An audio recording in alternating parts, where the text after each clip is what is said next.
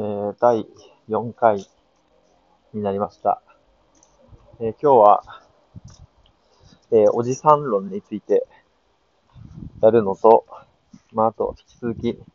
もう本当に僕がね、スイングすってる、まあちょっと精神疾患的な話も時間があったらやろうかなと思います。で、今の状況はというと、えー、さんぱくよっかの長崎旅行から帰ってきて、で、えー、だからにじはん、長崎発、どれぐらいだったっけな、よじ、よじ、東京着みたいなやつで、東京じゃない、えー、成田着みたいなやつで、で、とことこ帰ってきて、で、オープンハウスに、えー、まあ、ろくじ過ぎぐらいですかね、帰ってきたっていう感じで、で、えーと、その後、もうこれは、えー、一杯決めるしかねえと思って、えー、熱いシャワーにあを浴び、洗濯物を、まあ、旅行で使った洗濯物を、えー、すべて洗濯し、えー、身も心も衣も、身も心も衣も、えー、綺麗になり、で、まあ、一杯やって、寝るかと思ってたんですけど、まあなんか唐突に、これからジムに行けるかもしれないと思い、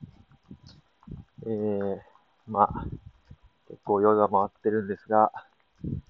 まあ、道中、歩いて今行ってるんですけど、えー、この歩きの最中で酔いを覚まし、えー、ポッドキャストをやり、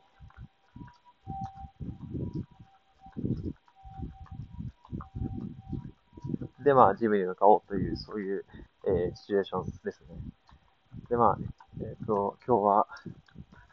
何についてやるかというと、まあ、おじさん論について、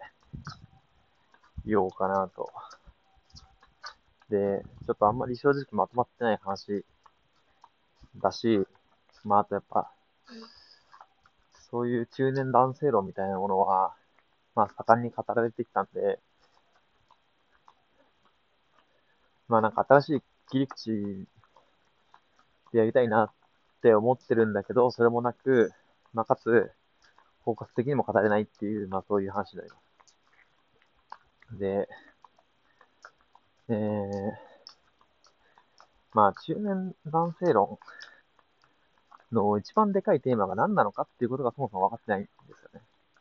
ら今日は仮置きで話そうかと思うんですけど、一つは、なんかでかいんじゃないかなってものは、えー、居直り、居直ること。これが、中年男性の、まあ、おじさんの大きな特徴というふうに、ちょっと仮定して話をしてみようかな。まあ、言い換えたら、外部を取り込まない？うーん、ちょっと言い方難しいけど、内部で自己循環する。うん、ちょっと違う。なんか、想定内の想定外。世の中さん種類あって、想定内の想定内、想定内の想定外、想定外の想定外。まあさん種類あるとしたら、まあ前者ふたつまでしかないっていう話ですよね。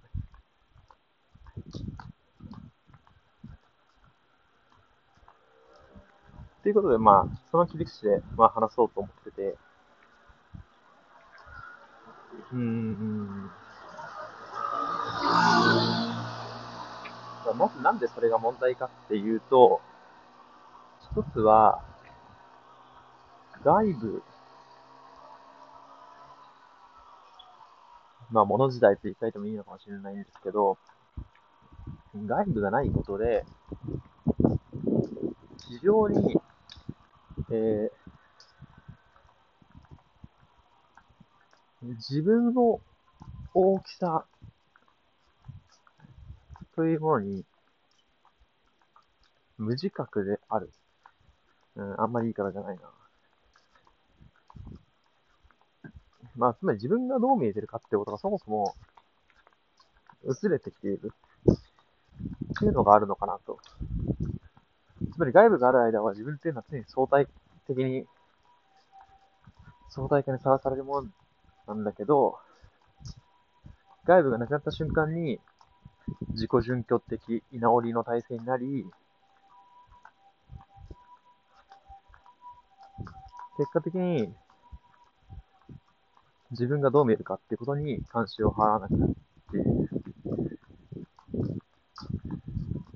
で、それで言ってそれがじゃあ最終的にどういう問題に引き起こすかというと、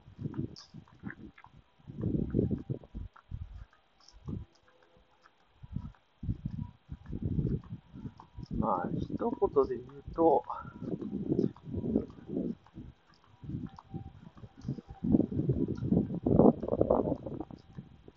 現象に対する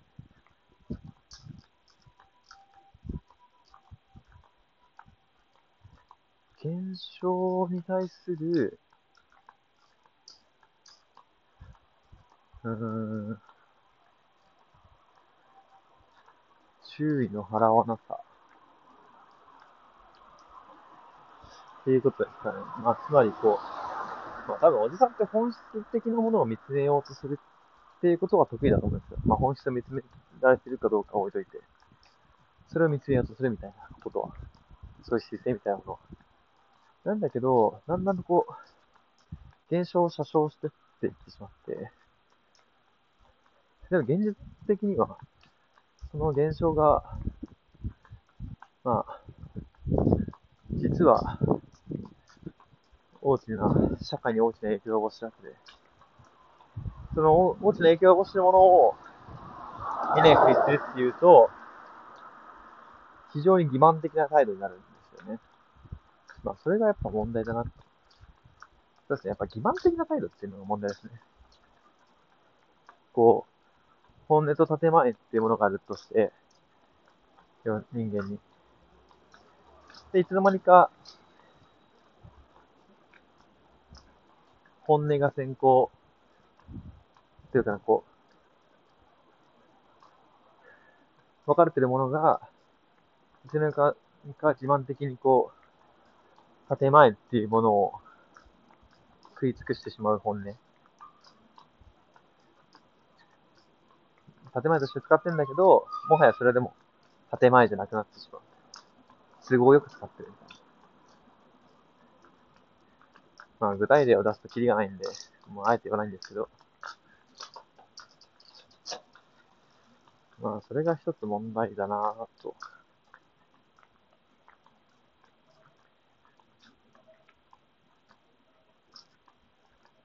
うん。だから、やっぱり僕にとって、いかに外部を獲得していくかっていうのが、至上命題なんですよね。まあ、っていうか、まあ、正直言って多くの哲学者はそう、それを考えてると思うんですけど、まあ、つまりフロンティアという。ただなんか、あ、なんだろうな。まあ、僕の小さい量刑の範囲内ですけど、まあ、やっぱ、このアカデミアのフロンティアって、想定内の想定外みたいなことかだと思うんですよね。つまり自分が処理できる範囲内のフロンティアみたいな。本当に処理できないものに関してはそもそも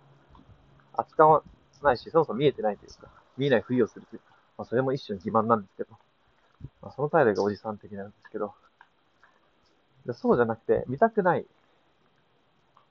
見えないものを、なんとかして、手繰り寄せる。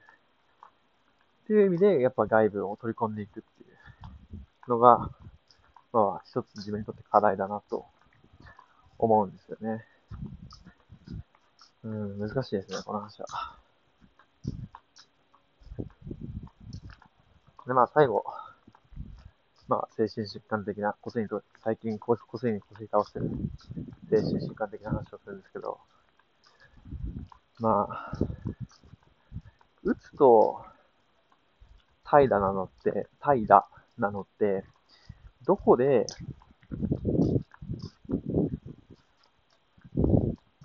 目があるんだろうってずっと思ってたんですよ。思ってたけど、なんか最近もうそれが当たり前になりすぎて、意識的じゃなかったんですけど、まあ、人にこの前言って、ああ、そりゃそうだって。そう。なんか僕にとって鬱って、単なる怠惰なんですよね。でもおそらく世間一般からするとそうじゃないですよね。でもなんか怠惰な、怠惰なんですけど、怠惰ってだけじゃ、やっぱなんか許容してくんないから、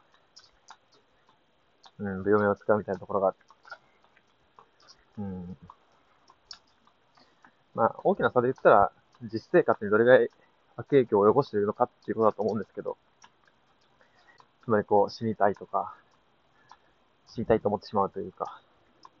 まあ、あるいはなんか、すごく経済的な損失を被っちゃってるとか、みたいな、その実生活にどれぐらいして、あの、悪影響を及ぼしているのかっていうのが、その、怠惰と鬱の差なのかなとかって思うんですけど、まあ、でもそれもグラデーションですよね。う